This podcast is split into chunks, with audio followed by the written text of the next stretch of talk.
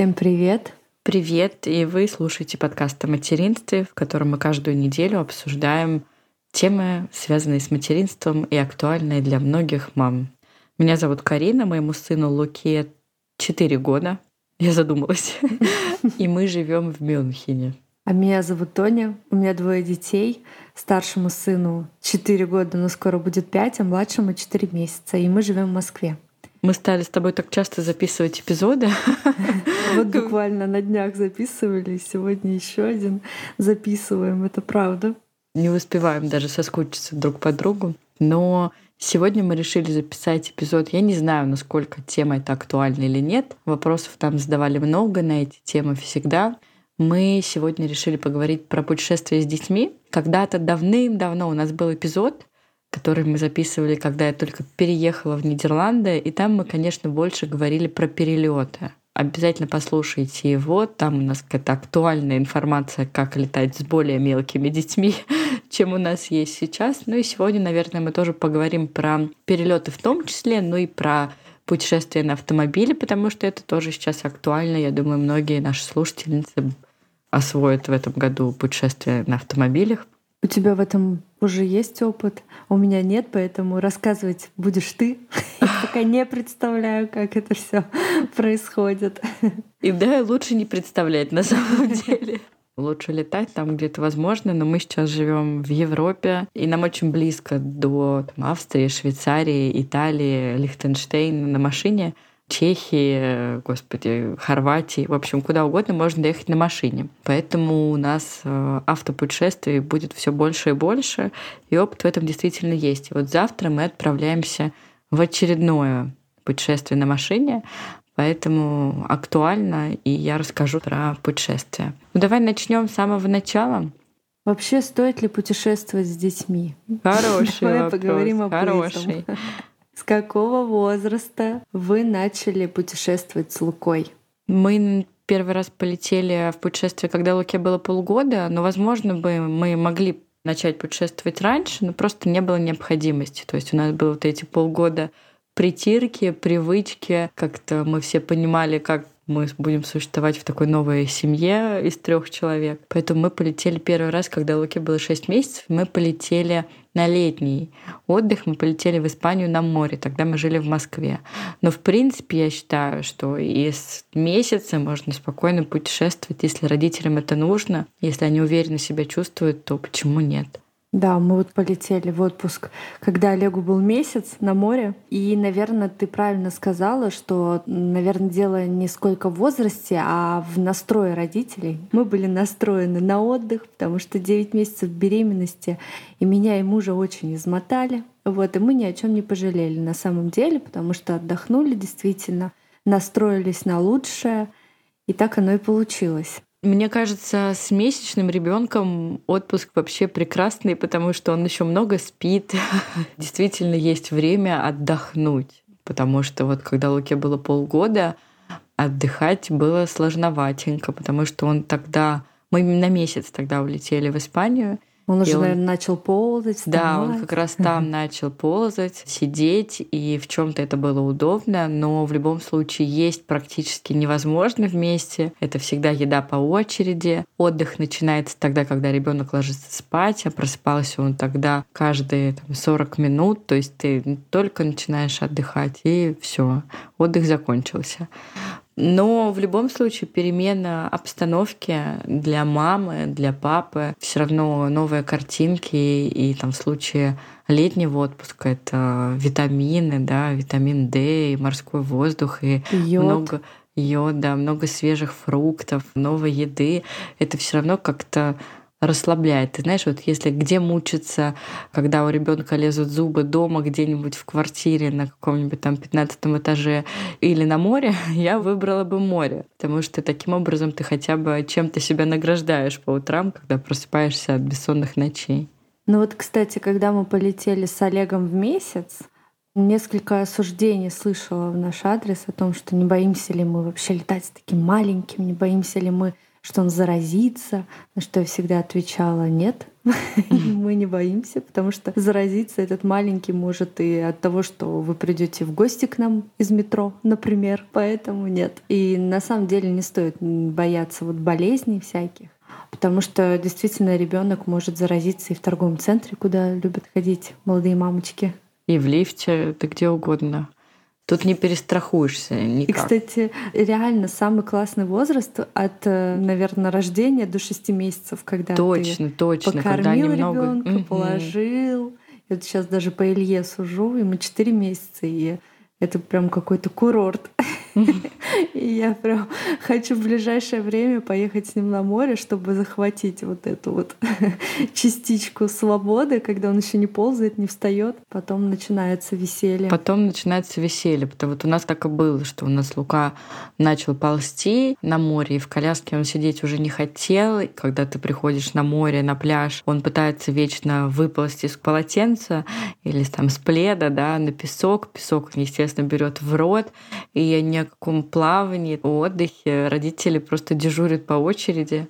Но в любом случае я все равно за всегда. Ну, то есть вот когда меня спрашивают, что лучше остаться дома или поехать в отпуск, если есть возможность там финансовая или ресурсы, да, у мамы, я всегда за то, чтобы куда-то ехать, правда. Единственное, что сложно касаемо болезни, это если ребенок заболеет, например, в другой стране.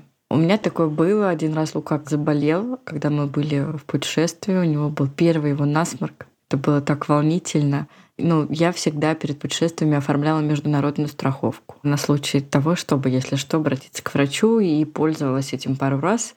Я оформляла страховку Луке, у меня была страховка от работы. И как-то мы всегда старались э, сделать свой отдых безопаснее. Поэтому я всегда рекомендую об этом подумать всегда нужно выбирать отпуск, потому что мама все равно отдохнет. Все равно там папа будет больше времени уделять ребенку, чем в обычной будничной жизни, да, когда мужчина работает всю рабочую неделю, только на выходных может хорошо провести время с ребенком. Поэтому я всегда за отдых и путешествия, если есть возможности какие-то.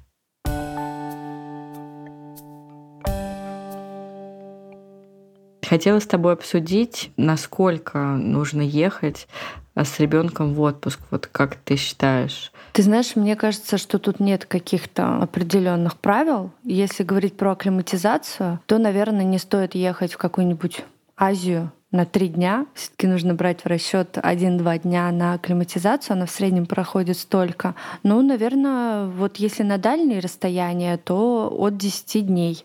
Если в Европу куда-то, где полет занимает от двух до пяти часов, то можно и на неделю. Но если в этом смысл, мы же всегда хотим, э, чтобы ребенок набрался большим количеством витаминов и минералов на отпуске. В этом же цель. Поэтому, наверное, чем больше, тем лучше, конечно же. Я помню, когда вот мы первый раз летели с Лукой в путешествие, мое условие было, что я не полечу меньше, чем на две недели.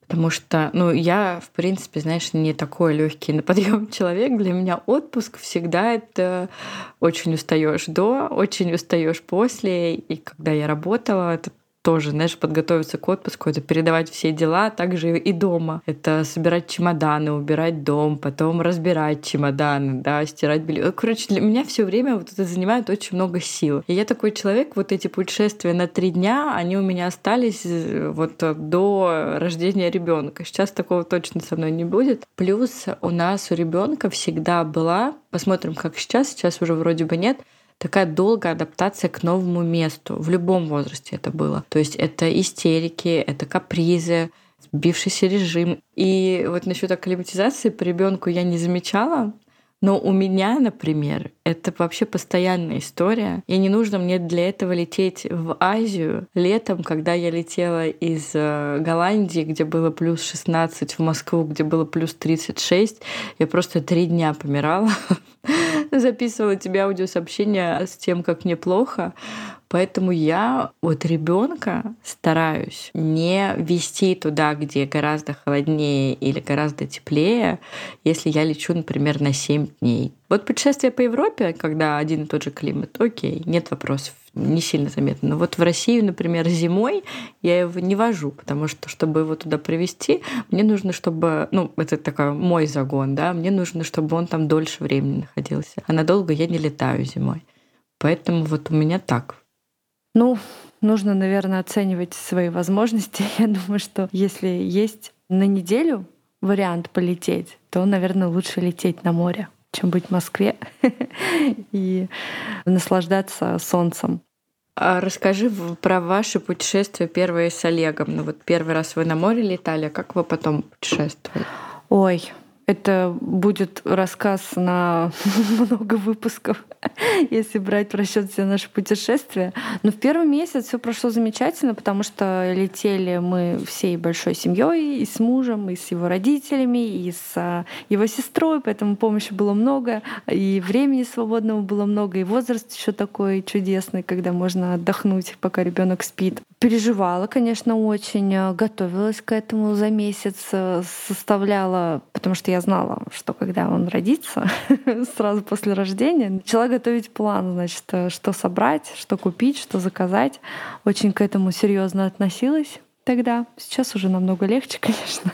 Все приходит с опытом. Мы с тобой перед записью этого подкаста задали вопрос нашим слушательницам, что было бы им интересно, чтобы мы обсудили. И очень много вопросов было про перелет, чем занять ребенка в этот период и вообще как подготовиться к нему. Мы на самом деле много уже обсудили про перелет вот в том выпуске, о котором мы вначале упоминали, в самом первом. Но давай вспомним, как мы развлекали детей в разные периоды их жизни. Ты помнишь э, какие-то лайфхаки? Ты знаешь, мой самый главный лайфхак, он был тогда и остается сейчас. И вообще у нас он с мужем такой основной. Это начинать путешествие в сон ребенка. То есть мы действительно всегда подбираем билеты под сон ребенка. Это да, это самое важное правило. Угу. Обязательно вообще. Когда я говорю под сон ребенка, я имею в виду, если это короткий перелет, то это дневной сон ребенка, то есть 2, 3, 4 часа это подневной сон ребенка. Я никуда с ребенком не летала дольше трех с половиной часов, но если бы я полетела, например, на Мальдивы, и это 10-часовой перелет, я бы выбирала ночной перелет для этого. Обязательно. И мне кажется, это настолько важно, что тебе нужно будет меньше занятий придумывать, если ты выбираешь полет под сон. И у нас а, все вообще перелеты были в сон ребенка. Несмотря на то, что я готовилась и брала какие-то игрушки, я расскажу об этом попозже. Но нам очень везло, и наш ребенок, у него было 17, по-моему, перелетов, не так много, но мне кажется, он из них 15 или 16 точно спал. У меня было, наверное, перелетов 40 с ребенком, и я могу сказать, наверное, 38 он спал. То есть это действительно классный совет, особенно если вы летите одна, как летала я, но вряд ли кто-то на это решится. Ну, вообще, да, потому что в самолете еще дети хорошо спят. Не знаю, как это действует, наверное, утра. Не все, кстати. Вот у меня подруга Катя, с которой мы записывали два эпизода, она мне потом жаловалась. Не спит, Она да? послушала наш эпизод и говорит, у нее вообще Амина не спит mm-hmm. ни в какую. В самолете а у нее, надо сказать, что дочка всегда спала без мамы в своей кроватке. И для нее было просто невозможно заснуть у мамы на руках. У нас же с тобой это другая история. Дети всегда как-то засыпали с мамами, поэтому в самолете абсолютно спокойно. Да. Обязательно, самое главное, в самолете возьмите кофту с капюшоном. Потому что в самолете очень холодно, а когда мы летим в теплые страны, то думаем, что можно уже одеть ребеночка по-летнему, но нет, в самолете всегда дует, всегда холодно, и обязательно нужно брать кофту. И потом еще капюшон можно натянуть на глаза, что позволяет ребеночку крепче спать. Да, и нужно брать плед и укрывать пледиком. Угу. А насчет игрушек я, конечно, собирала всегда. У меня была для самолета такая отдельная знаешь, как сундучок мамы. Угу. Я брала какую-то большую косметичку и шла за день до перелета или за два покупала совершенно новые игрушки для ребенка, вообще новые-новые, которых у него не было. И вот такой у меня набор был на два или на три полета. Он никогда практически не использовался, потому что ребенок спал, но активно потом использовался на отдыхе в путешествии, то есть ребенку все равно было интересно. Я шла там, знаешь, чуть ли не фикс прайс какой-то, покупал какие-то маленькие машинки, наклеечки, точилочки, карандаши. Ну, в общем, каждая мама знает, что заинтересует ее ребенка, такие мелочевки, да, угу. чтобы просто в самолете вот у ребенка был новый контент, так скажем, постоянно что-то трогать, смотреть, отвлекать. Но моего ребенка также прекрасно занимают стаканчики в самолете. Я брала четыре стаканчика, мы строили из них пирамидку. Мы раскрашивали эти стаканчики карандашами. Потом переливали водичку из стаканчика в стаканчик. То есть вот у меня стаканчик это просто был бис какой-то вообще у ребенка. Да, ты права, я тоже ходила в какие-то большие э, гипермаркеты, и выбирала вот эту мелочевку различную и складывала это все в детский э, рюкзачок, когда уже возраст позволял летать ему с рюкзачком. А в первые полгода мы просто какие-то бусы, я не знаю, вот он у меня с бусами одно время играл потрясающе, чтобы они там, вот он ронял их, чтобы это все было со звуком. Вот я сидела вот туда-сюда, значит, поднимала эти бусы, давала ему. После полугода уже пошли, конечно, какие-то там наклеечки, что-то они там уже Честно говоря, не помню вот прям по месяцам, но я помню, что тоже затаривалась вот этой мелочевкой различной. Еще я помню, в первое путешествие я собрала какую-то огроменную аптечку. Это было первое путешествие на море, ребенку 6 месяцев. Я пошла к педиатру и спросила, что брать с собой на море, какую аптечку. Это в России было, да? Да, конечно, в России. Сейчас у меня вообще такого нет. Моя, моя аптечка сейчас это там парацетамол, нурофен и какая-нибудь э, свечка от тошноты. Вот вся моя аптечка пока такая. А, ну, может быть, капли я беру в нос сейчас с собой и в уши. И то не часто. А тогда у меня была такая огромная аптечка, она занимала четверть чемодана. Там было столько всего. Я ни в коем случае не осуждаю мам, которые берут аптечки. Спасибо. Да, да, потому что нужно, в моем случае, да, нужно там уже вот сколько я живу в Европе, чтобы по-другому начать лечить ребенка. Но тогда, да, я взяла огромную аптечку с собой. У меня есть список, кому интересно, могу прислать. Она мне не пригодилась, ничего из нее мне не пригодилось, и я повезла все обратно, и слава богу, что не пригодилось. Но я считаю, что на всякий пожарный зависит от того, в какие вы страны летите. То есть мы-то летели в европейскую страну, в которой есть аптеки, да, такие же, а, в которой есть врачи. И если что, врач пропишет, даст рецепт, ну, можно сходить в аптеку. Но вот тогда я взяла с собой всю аптечку. Я не пожалела, мне так было спокойнее, я была в себе уверена. Муж на меня немножко странно тогда смотрел, но у нас тогда было, что кормящая женщина — это э, человек, с которым нельзя спорить. Поэтому да, аптечка была огромная. Ну, я тебе могу сказать, что я в России бы, наверное, не брала эту аптечку, но если бы я летела сейчас в Европу, я бы, наверное, взяла. Хотя даже и в России бы взяла на случай перелета. Я всегда беру капли в уши, потому что знаю много случаев, когда дети начинают плакать, у них чуть ли не кровь из ушей идет. И я всегда этого так боялась и всегда брала с собой в самолет вот эти капли обезболивающие, потому что ну вот какой-то такой эффект бывает у детей. А в Европу я всегда беру что-то от э, кишечных расстройств детское, потому что опыт показывает, что лучше знать, что ему сразу принять, чем вызывать врача, чтобы он выписал тебе рецепт, и ты заплатил за это 500 евро за вызов. Вот один раз у нас такое было, у нас Олег э, подхватил какой-то на зимних курортах вот этот распространенный грипп кишечный, по-моему. Пришлось вызывать врача, потому что ни в одной аптеке нам не продавали никакой абсорбет. С этим в Европе все строго. Кроме процетамола там мало что можно купить. Вот, поэтому вот такие вот вещи я стараюсь стараюсь брать, если по Европе летаю. В России, конечно, это все проще происходит. Да, но вот у меня есть сейчас эти свечки от рвоты. Которые ты мне обещаешь привезти. Да, я забыла их привезти тебе в этом году. Прошу прощения. Надеюсь, когда-нибудь привезу. Я помню, в свое время всем нурофен детский так возила из Европы. Почему-то он считается там лучшим. Ну да, да, есть такое какие-то. Тут лекарства сильно действующие, вроде бы как. Не знаю, у меня тоже очень многие знакомые прям просят что-то привозить из лекарств. Угу. Я тоже этому удивлялась. Хотя недавно одна мама на театральной студии, куда я вожу Луку, она рассказывала, что она вот застряла в России в феврале и пыталась там пить парацетамол и нурофен, и он ее там вообще не брал. Да. А тут ее берет с первой таблетки, но я думаю, что тут тоже, знаешь, доль психосоматики какой-то есть. Вот, да, аптечку, конечно, я всегда вот тогда собирала с собой большую, сейчас она гораздо меньше, но все равно я, конечно, что-то беру с собой. Главное обезболивающее, что-то противорвотное, капли в нос беру, капли в уши, не всегда, но беру. Наверное, на этом вся моя аптечка. А вот тогда в первое путешествие я с собой, по-моему, два вида антибиотиков даже везла. На всякие пожарные. Кстати, вот про полет с детьми от нуля до шести месяцев у нас тоже был вопрос. Мне кажется, это вот самый такой легкий период в плане перелетов, потому что всегда можно заказать люльку. Ну, наверное, не всегда, но в большинстве случаев, где ребенок может спать как раз-таки это дневной сон спокойно. Мы всегда этим пользовались, и это очень удобно. Коляска для перелетов. Давай поговорим про нее. Тоже у нас был эпизод про коляски, где мы делали обзоры на наши коляски. Мы там, собственно говоря, наши отпускные коляски рассматривали. Какие критерии должна быть легкая коляска.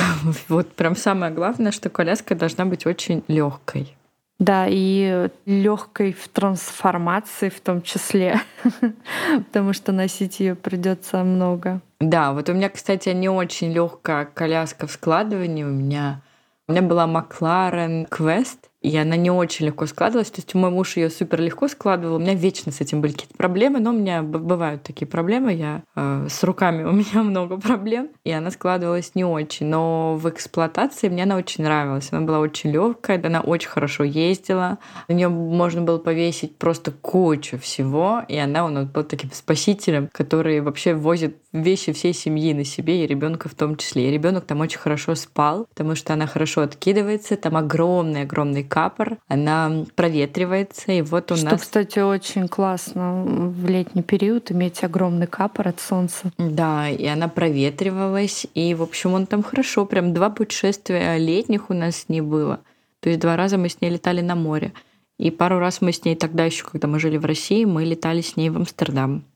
Да, у меня была коляска Йо-Йо, достаточно известная коляска, которую можно брать с собой в самолет. Это было удобно, когда я летала одна с Олегом. Я завозила эту коляску прям в самолет, перекладывала Олега в сиденье с самолета, а коляску одной рукой складывала, и мне помогали ее убрать наверх. И также потом на выходе. То есть я эту очередь не стояла на руках держа ребенка, я его также клала в коляску и спокойно выходила.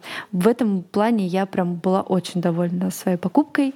Я не имела возможности на нее повесить много вещей, потому что у нее нет такой ручки, двойной у нее одинарная ручка, но у меня был такой крючок, который я цепляла и какие-то пакеты с продуктами спокойно могла вешать.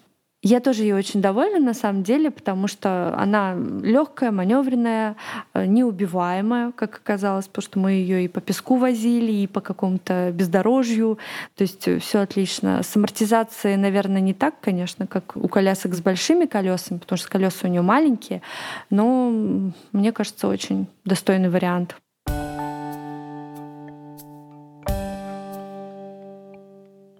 Список необходимых вещей для путешествия с ребенком. Давай, Тонь. Но в первую очередь, э, конечно, если вы едете на море, то это крем от загара. Кстати, сейчас, э, не знаю, читала ли ты статьи о том, что, в принципе, неважно, какой это крем от загара, детский или взрослый, главное, чтобы было SPF 50+. Э, ну, я почему-то всегда покупала вот детский. Ну, это правильно, наверное. Мне кажется, он менее аллергичен. Это логично.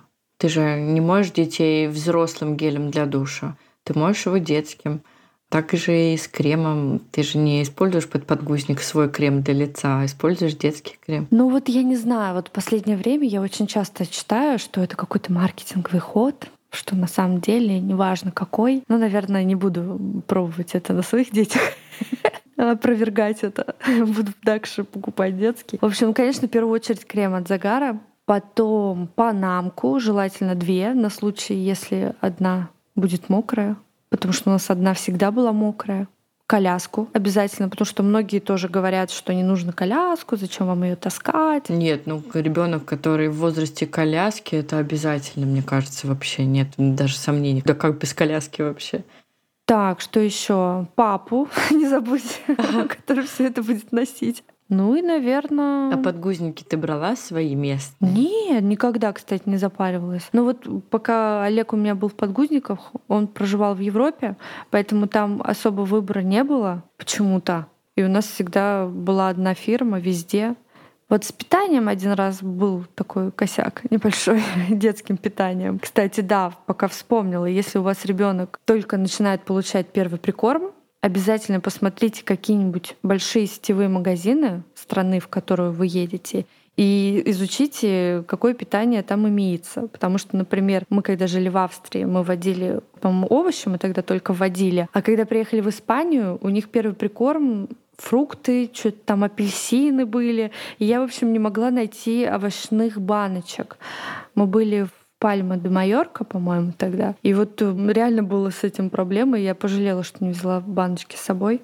У нас э, была такая же ситуация, но я не пожалела, Почему? Я тоже начинала прикорм в России, потом мы сразу полетели. Я не брала с собой никаких баночек.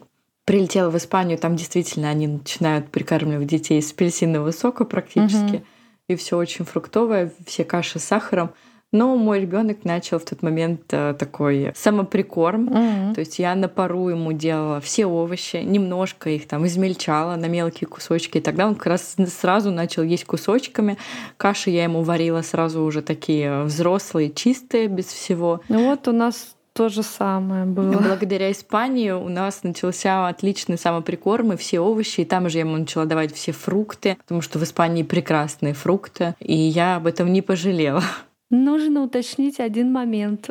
Вы-то жили в квартире, где у тебя была возможность варить кашки, а я там ходила в отеле к повару, просила сварить ему вот эту кашу в баночке, которую заранее отсыпала. Вот поэтому. Это да, да. Для меня удобнее привезти баночку на эти две недели. Ну, я знаю, что, например, в Турциях, в отелях для детей, ну, которые детские отели, там прям все для прикорма есть. И все пюрешки есть, и кашки варят. Да, да, да. Кстати, во многих отелях реально я вспомнила, прям на завтраке стоят вот эти пюрешки. Угу. Да, есть такое. Я что еще всегда с собой брала в путешествие? Я уже говорила там отдельно про мою первую аптечку. Я всегда брала известные для ребенка игрушки его игрушки, его книжки. Плюс я всегда беру постельное белье ребенка. Это была у меня простынь, там наволочка, покрывала. Всегда беру ему его постельный комплект, потому что я уже э, рассказывала, что мой ребенок очень тяжело привыкает к новым местам, и ему очень важно что-то привычное для него. И постельное белье я брала ему всегда. Собственно говоря, я не сама это придумала, я где-то это прочитала в тот момент. Ну, кто-то мягкую игрушку берет ребенка, да. У меня у ребенка еще пока нет ни одной любимой мягкой игрушки. И вот э, завтра мы поедем в путешествие, и опять буду брать ему, ну, уже в данном случае не прям все постельное белье. Сейчас он полюбил спать в мешке в спальном. И обязательно я буду брать его спальный мешок, потому что для него это привычно, это что-то связанное с домом, что позволяет ему расслабиться. И я всегда беру постельное белье. На меня тоже странно всегда смотрит мой муж в этот момент. Ну да. Ну вот когда мы ездили в Австрию недавно на горный курорт, я не брала и немножко пожалела, потому что и ребенок спал с нами, и в своей кровати он не хотел спать. А тут нет, все. Вот в этот раз я возьму его мешок, и это будет его, и он это будет знать. Поэтому я уже один раз обожглась, больше не буду. Обязательно возьмите с собой свидетельство о рождении ребенка, потому что в некоторых отелях его просят. И у нас один раз э, возник такой спор которым мы еле отстояли, поэтому лучше при себе иметь, чтобы не возникало никаких сложностей.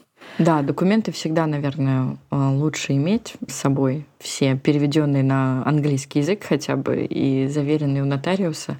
У нас с этим проще, потому что у нас... Э, ну, сейчас у, у Луки европейский вид на жительство, и вроде никто ничего не просит. Но в целом у нас все равно есть весь пакет документов, переведенный всегда. Там и свидетельство о браке, и свидетельство о рождении, переведенный, нотариально заверенный. И сканы всегда с собой возим. Почитаем вопросы наших слушательниц. Много вопросов написали нам. Я думаю, что на некоторые мы уже ответили. Да, но мне очень понравилась наша с тобой новая традиция задавать вопросы нашим слушательницам, чтобы они нам задавали вопросы, потому что так мы в конце эпизода можем ответить и на их вопросы, которые их волнуют и интересуют. Давай начнем. Ну и какая-то обратная связь чувствуется. Да, что мы внимательно э, к вам относимся. Так, первый вопрос. А, вопрос был именно про горшок. А что, если ребенок хочет писать и ходит на горшок, брать горшок с собой? И это вопрос про долгую дорогу, например, в машине. Ну, я могу ответить на этот вопрос, потому что у меня ребенок очень рано начал ходить на горшок, угу. и с этим были прям проблемы. Я никогда не брала с собой горшок в путешествие, и я, если ехала в долгое путешествие, например, на море, в Испанию, да, было Луке, наверное, полтора года, тогда мы покупали горшок там. на месте. И в самолете он еще там был, по-моему, в подгузниках полтора года. И то это был первый мой перелет, когда я была в полном шоке, писала всем подругам, потому что мой ребенок терпел от дома в Москве до дома в Испании. То есть, Ничего понимаешь, себе. полтора года он не писал, бедный. Там, по-моему, около восьми часов в сумме. Это, конечно, меня очень тогда напрягло, но как только я посадила его на горшок, все случилось. Но это мой ребенок, мой ребенок терпит. Первый мой самостоятельный перелет, когда я летела одна с ним из Москвы в Голландию, тогда ему был год и восемь, он тоже терпел, терпел, но я видела, что он хочет а, в туалет, и я его тогда отвела в туалет в туалете самолета, и он сходил. То есть вот горшка у меня с собой никогда не было, даже ни стационарного горшка, ни вот какого-то детского писсуара. Угу. Я водила его в общественные места, когда у вас мальчик, вы его держите, прижимая к себе и наклоняя над туалетом. С девочками, я думаю, там проще их держать в общественных местах. Но у меня опыта с горшком не было. В автомобильных путешествиях мы всегда делаем остановки. И взрослые идут в туалет, и ребенок идет в туалет, все понимают, для чего это нужно, и он как-то вот у нас так спокойненько. Не было никогда такого, чтобы мы ехали, а он начинал кричать «я хочу в туалет». Но тут тоже у меня очень терпеливый ребенок. Он очень может много и долго терпеть, поэтому, наверное, если вы чувствуете, что вашему ребенку нужен горшок, то существуют специальные дорожные горшки такие. Вот, да, это хотела в них сказать пакетик вставляется. Угу. Складные такие, очень да, удобно он складывается. Очень много мам в Европе этим пользуются. У них в колясках всегда лежит да, внизу да, да. складной горшочек. Они пакетик расстилают. Ребенок посередине улицы ходит в туалет пакетик они потом это выбрасывают. Я никогда так не, не пользовалась этим, конечно. Ну, у тебя была какая-то история с горшком? Нет, у меня не было вообще. Я даже сейчас пытаюсь вспомнить что-то. Олег как-то спокойно ходил в общественных местах. Поэтому не возникало таких трудностей.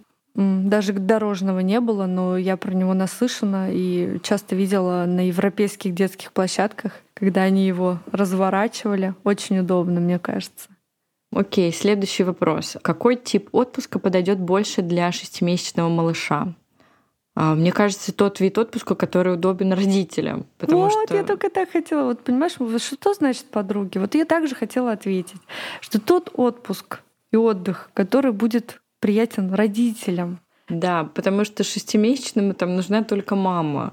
И ему вообще все равно, что будет вокруг. Э, огромные небоскребы в Эмиратах или маленькие европейские улочки или теплый какой-то морской пляж. Ну, конечно, море полезно для ребенка, да. Но смотрите по себе, где комфортнее отдыхать вам. Не все любят отдых. Единственное, я бы, наверное, посоветовала обратить внимание на отели, где все включено, потому что первые шесть месяцев с ребенком я представляю, насколько они тяжелые, и как бы дополнительно обременять себя какими-то домашними обязанностями и делами не очень-то бы и хотелось в отпуске. Поэтому, наверное, классно было бы, если бы вы все время посвятили ребенку, какому-то своему отдыху, релаксу и отдыхали в отелях, где все включено и все сделают за вас. Я в отелях, где все включено и все все сделают э, за меня.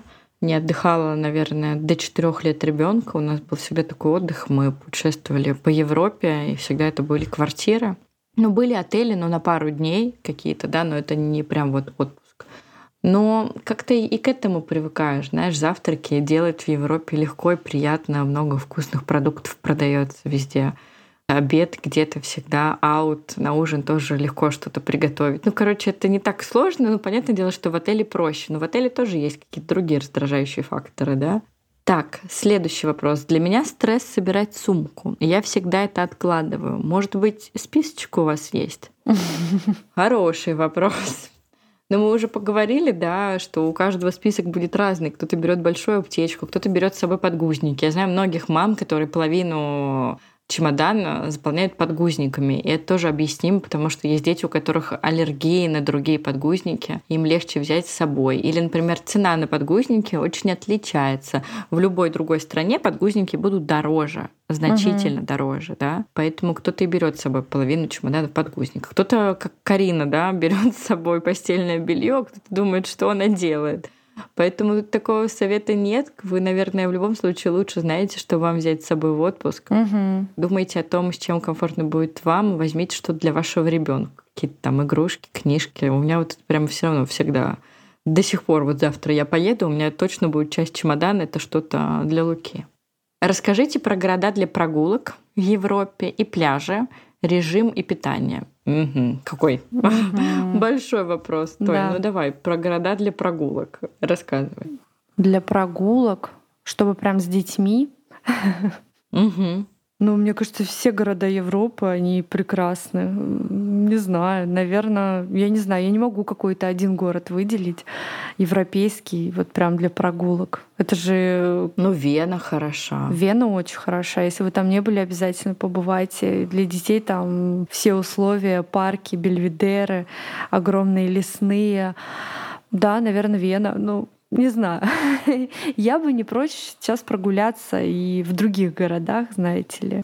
Для прогулок, наверное, выбирать лучше города европейские с каким-то комфортным климатом, да, потому что в Испании, например, мне было очень жарко. Мне всегда там жарко, я всегда очень ною. И ребенку там жарко, он тоже может там краснеть, потеть, ругаться. Поэтому, если ехать куда-то гулять, я выбирала бы какие-то города с комфортным климатом, то есть какая-то такая средняя Европа. Мы, кстати, с тобой вот э, не проговорили про комфортные месяца для отпусков.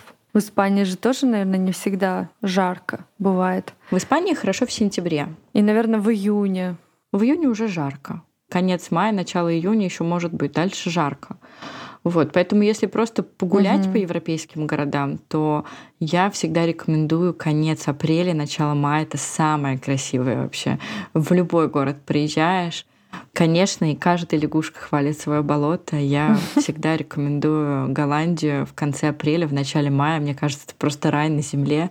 Туда я еду завтра, потому что там безумно красиво. Но и в Мюнхене, например, где живу сейчас, я тут тоже очень красиво, как оказалось, весной. Много городов, я не знаю, Будапешт красивый город, Париж. Ну, все европейские города в чем-то да. Вообще мы были в Осло, кстати, нам тоже очень понравилось. Да, да. Да все европейские города действительно хороши по-своему.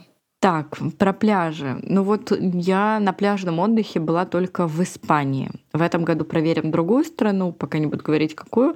Но в Испании нам было очень комфортно. Нам комфортно везде, где песочек, где теплое чистое море и солнышко. Поэтому угу. вот Испанию я была на том побережье. Господи, моя подруга из Испании будет слушать меня, опять скажет, что что-нибудь не так сказала. В общем, я была там, где Валенсия, Аликанте, вот, э, вот это побережье, у него какое-то свое название, я все время забываю.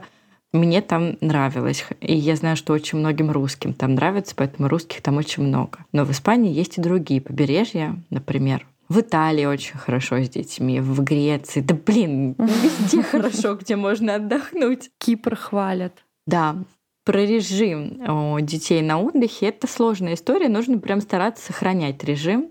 Я помню один лайфхак, что нельзя ложиться спать с детьми после самолета днем. Нужно обязательно, чтобы детки догуляли до вечера и легли спать лучше пораньше, потому что иначе режим будет э, сбит 3-4 дня. А это никому не нужно, поэтому лучше потерпеть. Да, режим всегда лучше продолжать соблюдать вообще. Вот эти же часы, их нужно соблюдать, э, перестраиваться на новое время. Но опять, у меня не было опыта с ребенком, когда там сильные перелеты. Типа, вот у тебя же был, да, когда ты в Америку летела? Да, был перелет. Джетлаги эти, да? Да, да, пару дней. У нас Олег, кстати, быстро перестроился, чуть ли не за одни сутки. Это мы с мужем трое суток ходили как зомби. Ничего, все, все нормально прошло. Вопрос про коляски. Вот три в одном. Это же сложно брать, да? Например, или маленькую прогулку брать без амортизации.